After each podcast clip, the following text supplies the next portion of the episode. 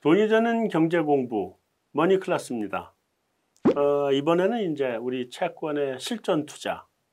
근데 이제 주린이 여러분들이 워낙 채권 투자를 안 하시기 때문에 그렇게까지 어렵게 들어가지는 않을 생각이고요. 어떻게 하면 실전 투자를 하는 것처럼 할 수 있겠는가 하는 부분에서 한번 얘기를 해보겠습니다. 네. 먼저 그냥 채권을 고른다고 하면 네. 우리가 이제 경기가 이렇게 나빠지는 순간 네. 그러면 이제 주식에서 채권으로 갈아타는 순간에 대해 이제 말씀을 드린 거잖아요. 네, 네. 이 경기가 계속 좋아서 주식시장이 가다가 어느 순간에 이게 너무 많이 왔는데 나빠지고 나면 이제 이제 그때는 많이 떨어지니까 소용없고 네. 이렇게 하는 순간에 어 너무 많이 왔는데 이제 옮겨 사야 되나 음, 이렇게 음. 되면은 이제 채권 쪽으로 좀 옮겨가는 네. 이런 구조를 가야 되는데 일단 그거부터 한 방에 다 팔고 한 방에 채권으로 하는 게 좋아요 아니면 어느 정도 금리 단에 올라오면 네. 이렇게 포트폴리오 비중을 좀 분산을 이제 좀 음. 바꿔서 네. 주식은 좀 줄이고 채권은 좀 늘리고 가다가 네. 아, 경기가 이제 완전히 거꾸로지는 게 확인하면 채- 주식 다 팔고 채권으로 완전히 옮겨가는 네. 이게 비중을 바꿔가는 게 좋아요. 어떻게 하는 게 좋아요? 아, 근데 법무님 뭐 잘 아시다시피 네. 저희가 지나놓고 보니까 네, 경기가 꺾였구나 이때 포트폴리오를 바꿨어야 되는데라고 사후적으로 우리가 판단할 수 있지. 뭐 대체로 그렇죠. 사실 그 안에 있다 보면 네. 항상 헷갈리거든요. 네. 그래서 뭐 저희가 정확하게 변곡점을 찍으면 좋겠지만 네, 그거는 사실 저도 못하는 일이라 네, 어, 결국은 이 비중을 조금 음. 조금씩 조절해 가는 그런 게 가장 합리적인 투자인 것 같아요. 음, 그래서 아까 얘기했던 것처럼 이 정도 주가 수준이면 많이 온 거 아니야? 음. 아, 이 정도 금리면 이제는 뭐 채- 채권도 조금 관심을 가져야 되겠는데 라고 네. 한다면 이제 그때부터 주식 비중은 조금씩 낮추고 음. 채권 비중은 조금씩 높이는 네. 이런 정도가 합리적이 않을까 싶고 그러니까 비중을 조금씩 조금씩 변화를. 해라. 네. 그리고 요거는 하나 말씀드릴게요. 이제 요즘에 보면은 그 퇴직연금 네. 운용 같은 경우 개인들이 DC형으로 전환해가지고 요즘에 네. 직접 투자하는 경우 많아졌단 말이에요. 네.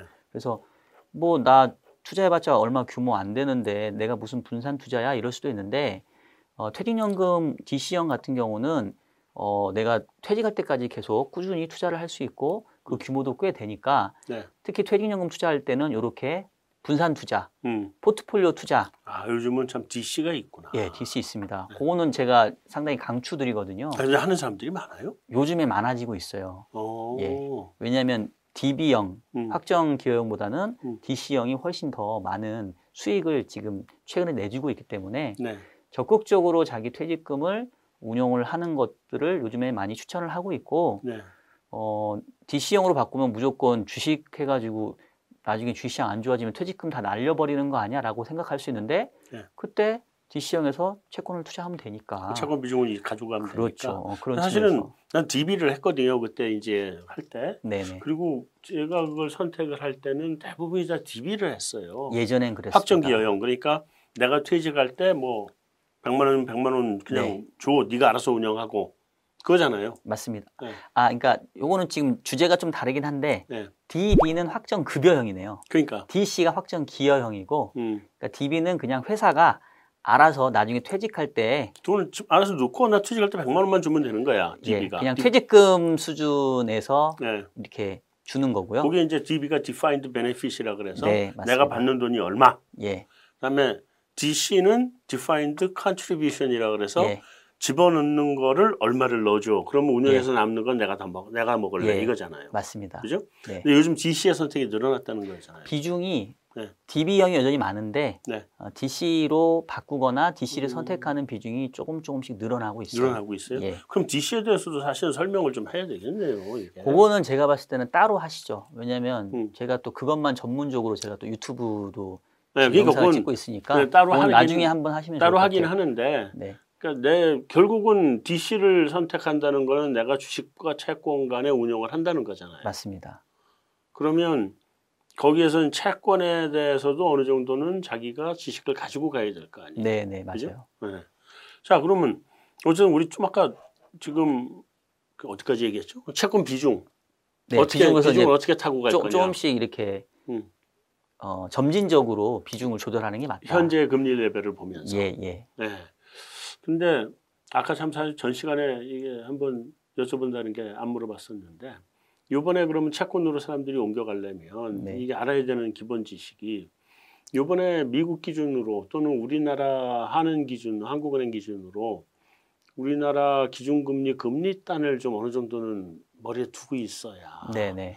그래야 아 이제 채권으로 옮겨갈까 이런 생각을 할 수 있는 거잖아요. 네네. 기준금리가 제로인데 옮겨갈 이유는 없는 거 아니에요, 사실은. 음, 그죠? 네, 조금 예, 그 기준금리 제로의 채권 일반인들은 채권 갖고 가면 금리 올라가면 손해 볼 일밖에 없는데. 네네. 그러니까 그래서 기준금리 단이 그래도 뭐 제로에서 예를 들면 한뭐 음. 1% 이렇게 올라오면 네, 그때쯤부터 어, 움직일까 하는 생각을 하려면 기준금리가 2% 이상 못 가. 네, 이런 어느 정도의 감은 있어야 되니까 네.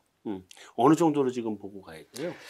이 얘기는 또 좀 드려야 될 것 같아요. 이게 음. 기준금리하고 채권금리의 관계를 보면 어, 항상 기준금리가 후행하는 속성이 있어요. 그렇죠. 그래서 아까 제가 이제 수익률 곡선을 말씀드렸잖아요. 네.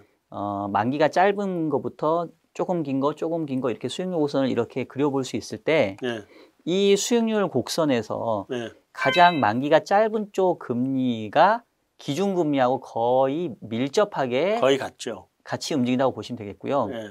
만기가 길면 길수록 기준금리의 영향력은 거의 사라진다고 보시면 돼요. 그 물가의 영향력이 훨씬 크죠. 예. 그래서 이 장기 시장 금리는 음. 앞으로 경제가 어떻게 될 거냐, 물가가 어떻게 될 거냐. 그래서 네. 기준금리도 결국 올라갈 거냐 말 거냐를 얘는 먼저 반영을 해버려요. 그렇죠.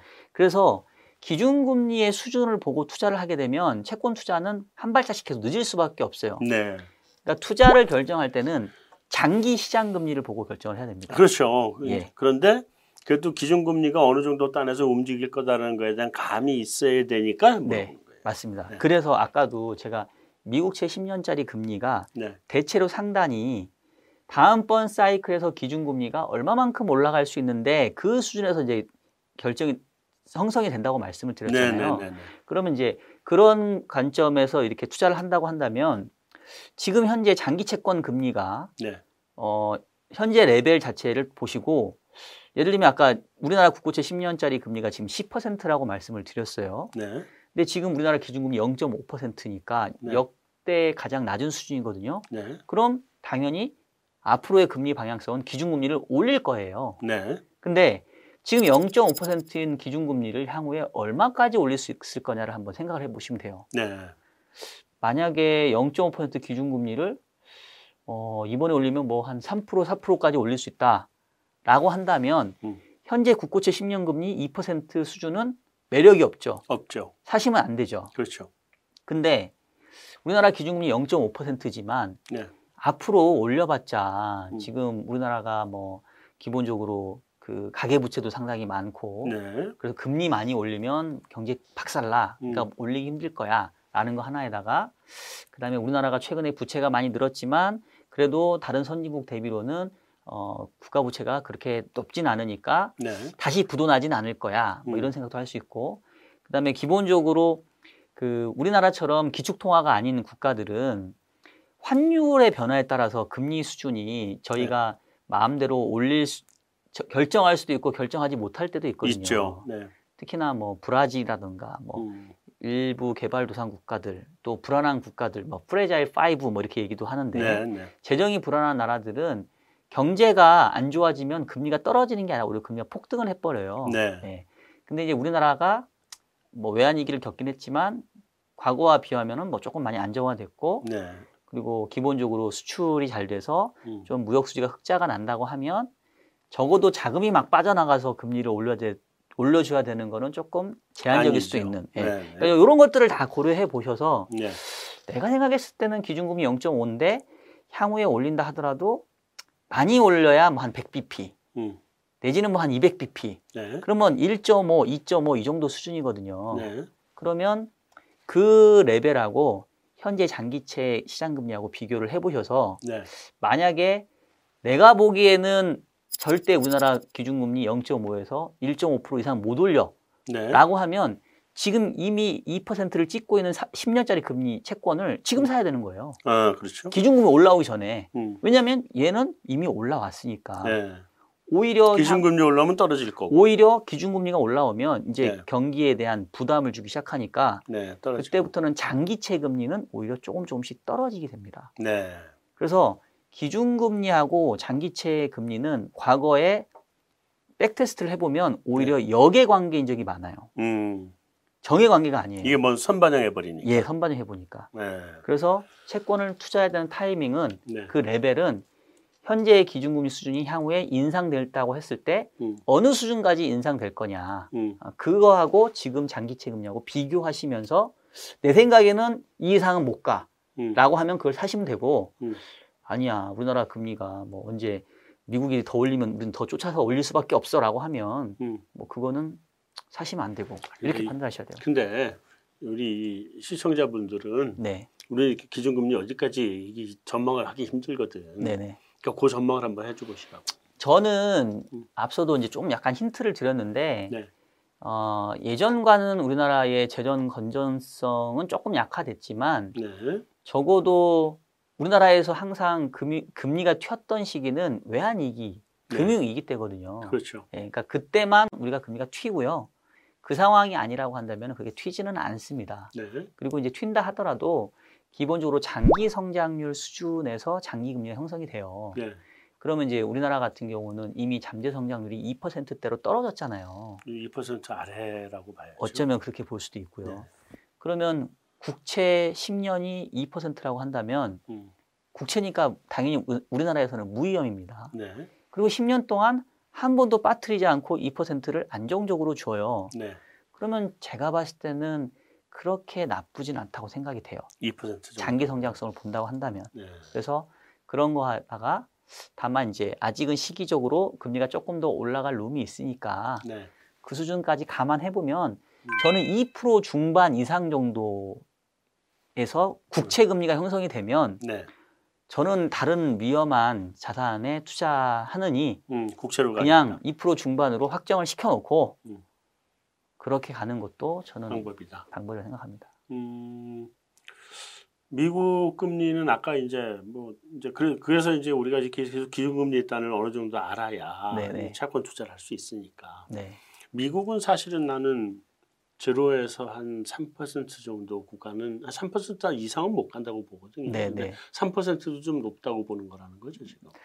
그러니까 갈 수는 있어요. 음. 갈 수는 있는데 음. 가게 되면 음. 그거는 다시 또 경제를 망가뜨리는 금리대가 된다고 보는 거죠. 그렇겠죠. 예, 음, 중립 금리를 초과한다고 생각이 되는 거예요. 저는. 지금 중립금리는 그러면 한 2에서 2.5단. 저는 미국은 지금 한 2%에서 2.5, 예, 그 정도 그 정도 사이가 단. 중립 금리 수준인 것 같아요. 음, 중립금리라고 하는 것은 다시 한번 설명을 드리면 경제를 망가뜨리지도 않고 경제의 과열도 갖고 오지도 않고 안정적으로 경제가 굴러갈 수 있는 금리를 중립금리라고 합니다.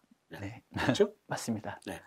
자, 그래서 그러면 우리가 일단 이제 언제 채권을 사고 언제 채권을 팔 거냐 이건 뭐 사는 거는 사는 게 어렵지 파는 건 쉽잖아요, 사실. 네, 네. 파는 건 기준금리 쭉쭉 내려가면 채권금리 떨어지고 그럼 팔면 되는 거니까 그렇죠. 이익 보고 파는 건 사실은 쉬워요. 그냥 주가 왕창 떨어지면 그 채권 값은 올라 있을 테니까 그렇죠. 팔고 옮겨 타면 돼 버리거든. 네. 그러니까 이건 쉬운데 오히려 이제 사는 게 어려우니까 사는 거는 현재 실세 금리 10년짜리 10년 만기 실세 금리 단을 보면서 이게 한 2%를 좀 넘어서서 가기 시작하면 옮길 거를 슬슬 네.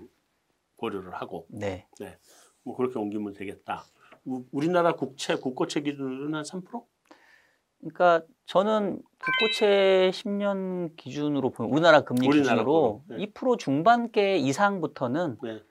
그때부터는 옮겨 타는 게 좋겠다. 예 조금씩 비중을 옮기는. 게 예, 저는 그럴 것 같아요. 음, 네. 알겠습니다. 사실 기준금 국고채 금리가 2.5%단 올라간다는 얘기는 주가는 못 올라간다는 얘기죠. 그렇죠. 위험이 없는 네. 자산의 수익률이 그 정도 된다고 한다면 네, 주가는 갈 때까지 예. 다 갔다는 얘기죠. 그 정도면 이미. 나 그렇게 보거든요. 네.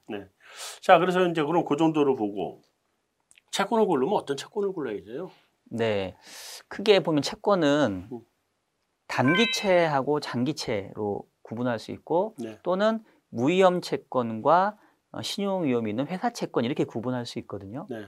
그래서 어, 채권을 투자를 하신다고 하면 음. 아주 단순하게 개인 분들은 음. 내가 만기가 긴 채권을 살 건지 네.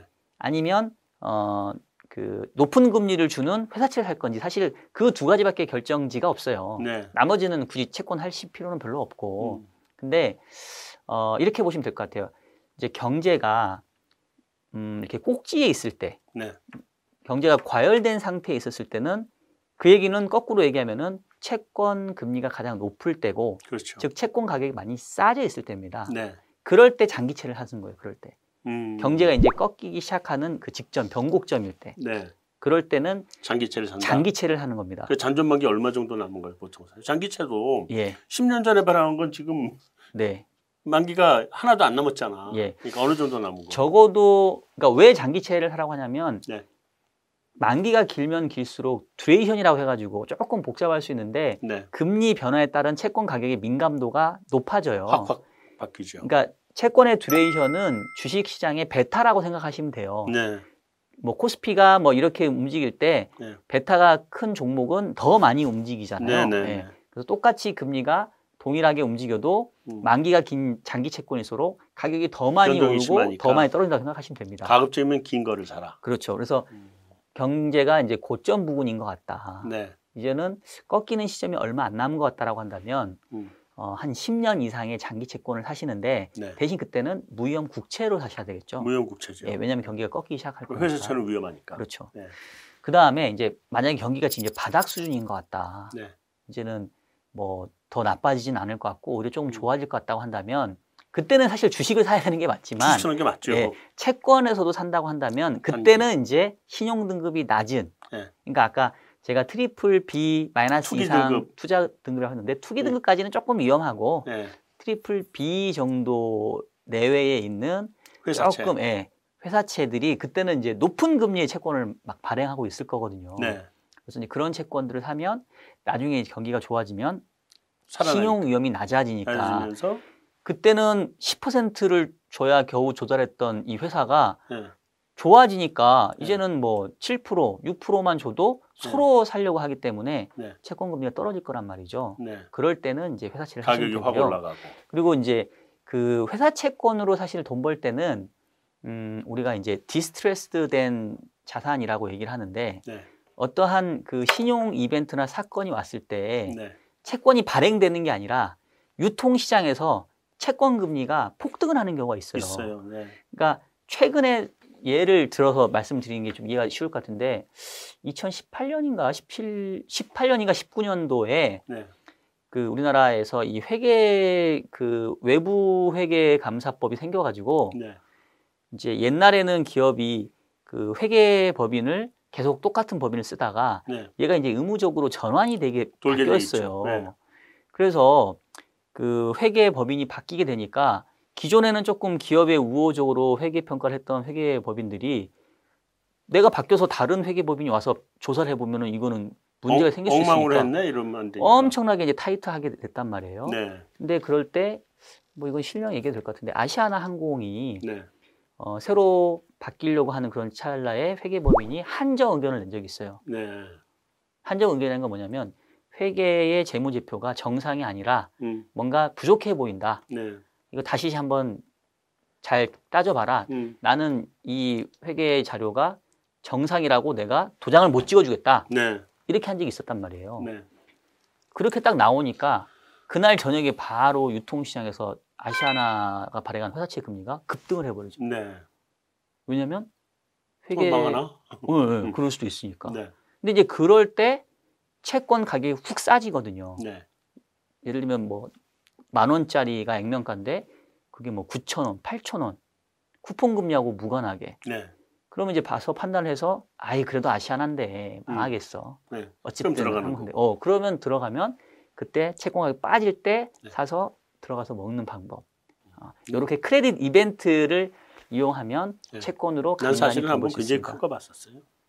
만 원짜리 3천 원에 파는 거. 그런 것도 있어요. 맞아요. 언제였냐면 옛날에 현대건설이 부도 위기 들어갔을 때. 네. 그때 네. 작업을 같이 했거든요. 2000년 초반이에요. 네. 현대건설 거의 망하는 상태였는데 나는 그래서 이제 채권이 만 원짜리가 3천 원에 거래가 되고 있었거든. 그렇죠, 그렇죠. 그 나는 현대건설의 구조조정 작업을 하는데 들어가 있었어. 네. 안, 안 inside information이 뭐였냐면 음. 산업은행이 살려주는 거로 결정을 했어요. 네.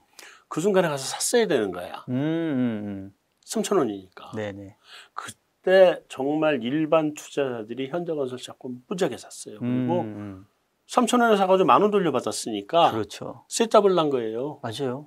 맞아요. 채권은 그 그런 경우가 생깁니다. 셋더블 3년 만에 셋더블. 그 네. 쉬워요 그게. 예. 굉장히 어렵거든.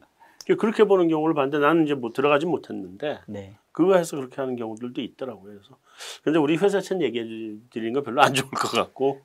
아 이거. 너무 좋은 얘기만 하면 음. 있는데 저도 흑역사가 있어요. 저 네. 같은 경우는 대우자동차 판매 음, 그 채권 들어갔다가 채권 전문가인 제가 물렸거든요. 네. 그러니까 이걸 조심하셔야 돼요. 네, 분석을. 충분히 하셔야 됩니다. 네, 그래서 이런 위험한 투자는 사실은 안 하시는 게 좋고 저는 그래서 네. 채권 투자를 직접 하신다 그러면 저는 하는 게 좋다고 보고 한다 네. 그러면 국채, 네. 네, 국고채. 그래서 아까 말씀하신 것처럼 경기가 가장 좋을 때는 만기가 긴 채권을 사고 네. 경기가 바닥으로 내려왔을 때 산다 그러면 짧은 거를 사고. 짧은 회사채. 네, 기가 더 좋은 거는 사실 주식으로 가는 게 좋고. 네, 맞습니다. 그렇게 이제 경기 전망에 따라서 금리가 최고를 찍은 것 같다 그랬을 때는 어차피 주식 시장도 최고를 찍은 거기 때문에 네. 팔고 이쪽으로 옮겨오고 네. 그 다음에 이게 금리가 훅 하고 떨어지면 팔고 주식으로 옮겨가고 네. 이런 정도 하시면 좋을 것 같은데 그때 하여튼 만기가 긴 걸 찾아라. 네. 음. 나는 뭐 국채 같은 건 좀 적극적으로 투자를 하셔라라고 생각- 말하는 입장인데 네. 국채 뭐 고르고 이런 거 힘들잖아요. 그렇죠. 나고 그 저기 이 주식 거래 이 화면에서 못 찾겠더라고. 음. ETF가 훨씬 편할 수가 있거든요. 맞습니다. 그다음에 미국 국채에 들어가는 것도 미국 채권 ETF가 있고 네. 그래서 그런 거를 그 ETF로 가는 거는 어떻게 어떤 거를 골라서 해야 돼요? 네. 그 저도 개인 투자자분들한테는 그냥 채권 투자할 때 가장 손쉽게 접근할 수 있는 게 ETF다라고 말씀을 드리고 있고요. 네, 앞서서 컨셉은 똑같아요. 장기 국채가 있고 내지는 뭐 일반 회사채가 있는데 네, ETF도 그렇게 성격이 나눠져 있어요. 네, 초장기 국채로 기초자산이 구성되어 있는 채권 ETF가 있고 음, 또 회사채로 짧은 단기 회사채로 그 구성이 되어 있는 있고 있고 단기 회사채 ETF가 있어요. 하이힐드도 있던데. 하이힐드도 있고 네. 그리고 국내 채권뿐만 아니라 국내에 상장된 해외 그 채권 ETF도 있거든요. 네, 그러니까 뭐 미국 단기 회사채라던가 음. 뭐 미국 뭐 초장기 국채라던가 아, 그 우리나라에 상장한 것도 있어요? 예 우리나라에서 어 상품을 개발해서. 예 그렇게 하는 것도 있습니다. 아, 그럼 우리나라에 여기서 돈을 마- 갖고 자기들이 가서 알아서 네 미국 국채를 사고 그다음에 환위험 해지도 자기가 알아서 하고 그렇죠. 뭐 그런 거다. 그러니까 오. 국내에 상장된 해외 주식 ETF가 있듯이 네. 국내에 상장된 해외 채권 ETF가 있어요. 아, 그러니까 그거는 우리가 직접 해외에 나가서 투자하는 게 아니라 네. 국내 주식 시장에 상장이 되어 있습니다. 음, 거래하기도 쉽겠네. 예, 운용사들 뭐 대표적인 ETF 운용사들이 있잖아요. 그런 운용사들에서 그런 상품을 출시하고 음, market making을 해주니까 네, 그래서 뭐 일반적인 주식보다는 음, 어, 흔히 말하는 bid offer spread 네, 조금은 사고 팔고 할때 네, 조금 비싸게 사고 싸게 파는 게 있지만 네. 어쨌든 뭐 거래를 하는 데는 크게 불편함이. 없으니까 음, 그 ETF의 그 컨셉이 뭔지 네, 어떤 채권에 투자하는지 음. 그거 description 보면 다 나와 있거든요. 네, 그거 보시면 되고 아까 했던 것처럼 일반인들이 투자할 때는 대부분 초장기 국채 음. 아니면 단기 회사채 네. 그둘 중에 하나를 고르시면 된다. 음, 그러니까 ETF를 고르는 요령도 네, 국채를 갈 때는 그 장기냐 아니냐 성격을 봐서 장기를 고르셔서 네, 어, 금리 고점이라고 생각되면 그쪽으로 옮겨가고, 그렇죠. 음, 그리고 그다음에 회사채를 들어온다 그러면 뭐 단기 네, 한 3년물 대부분 네. 회사채는 3년물들이 많죠. 그 정도 수준입니다. 네. 예, 그런 걸 고르고, 네. 네, 그래서 ETF들도 그 들어가면 있다. 근데 미국 게 좋아요, 한국 게 좋아요? 그거는 이제 시장마다 다른데 이제 미국 같은 경우는 환해지가 되어 있는 게 있고 환해지가 안 되어 있는 게 있어요. 아, 아예 미국으로 가면 환해지가 안 되는 거잖아요. 아니 근데 이제 ETF 자체에 네. 환해지까지 해서 그 이후에 수익률을 주는 ETF가 있고 네. 얘는 환해치가 안 돼 있고 그냥 달러의 포지션으로 노출되어 있습니다라는 ETF가 있습니다. 네. 그 뒤에 보면은 H자가 붙어 있으면 해지드 된 거고 네. 없으면 웬만하면 해지 안 되고 그냥 달러 포지션이 오픈되는 그럼 우리나라에 있는 거 얘기하는 거예요. 우리나라에 있는 게. 네, 미국에 있는 거 아, 미국에 있는 거? 미국에 있는 건 그냥 안 돼 있는 거죠. 그환 노출이 그렇죠, 예. 네. 근데 그거는 이제 환에 대한 전망까지 들어가야 되잖아요. 예, 들어가야 되는 굉장히 부분이니까 복잡하죠. 뭐 조금 더 이제 생각이 필요한데 근데 그 제가 앞서 얘기했던 것처럼 개인 투자자들이 채권을 산다는 얘기는 네. 대부분 이제 뭔가 좀 경기가 좀 불안해질 때 음. 뭔가 내 자산을 좀 보호하려고 하는 그런 성향이 커질 때 사지 않겠어요? 그렇죠. 그러면 그때 가만히 생각해 보시면 원화의 자산이 낫겠습니까? 달러화 자산이 낫겠습니까? 달러가 낫죠. 달러가 낫죠. 네. 그러면 역시 뭔가 내가 채권을 사야 될 필요성을 느낀다라고 하면 음. 뭐 국내 채권보다는 달러 게 채권을 갖는 게. 음. 이제 그런 컨셉적인 측면에서는 조금 더 맞다라는 거죠. 훨씬 더 안전하다. 네. 원화는 약세로 갈 거다. 아직도 경기 안 좋아지면. 경기가 안 좋아지면 네, 아직은 원화가 안전자산까지 못 갔으니까. 그렇죠. 뭐 기축 통화가 아니기 때문에 뭐 네. 그거는 자연스러워 움직일 겁니다. 네. 네. 근데 자꾸 이렇게 얘기하면 이제 지금 채권 사라는 얘기로 들으실 수도 있어서 네. 워런 버핏은 지금은 채권 투자할 때 아니다 이렇게 얘기를 하는데 지금 채권 네. 투자해요 말아요? 상대적인 관점에서 보면은 네. 2분기까지는 조금 기다리셔라라고 말씀드리고 싶어요. 이준께 기다려라. 예, 음. 아까 계속 말씀드렸지만 2, 4분기에 음. 물가 상승률이 아주 올라가니까. 어, 피크를 치니까 음, 그때가 조금 더 채권을 좋은 가격에 살 수 있는 기회를 줄 수 있을 것 같아서 음. 아, 그 전까지는 조금 보시다가 네. 어, 그때 즈음해서 음. 어, 채권을 한 2분기 중반 정도부터는 조금씩 사 들어가면 어, 괜찮지 않을까 자산 그러니까 말씀드리고 자산 배분을 하겠다 그러면 네, 네. 그러지 않고 이제 모멘텀 투자처럼 가겠다 그러면 아직은 채권을 볼 때는 아직은 아니다. 예, 아직은 조금 시간이 일르다. 남아 있습니다. 예. 알겠습니다. 나와주셔서 감사합니다. 아유, 고맙습니다. 네. 자 여기까지로 우리 채권 특집 머니 클래스 어, 돈이 되는 경제 공부 한번 해봤습니다. 아, 채권 굉장히 중요한 겁니다. 한번 자세하게 읽어보시고 들어보시고 다음에 앞으로 채권에 대한 투자를 어떻게 할 건가를 어, 염두에 두시면 좋겠습니다. 감사합니다.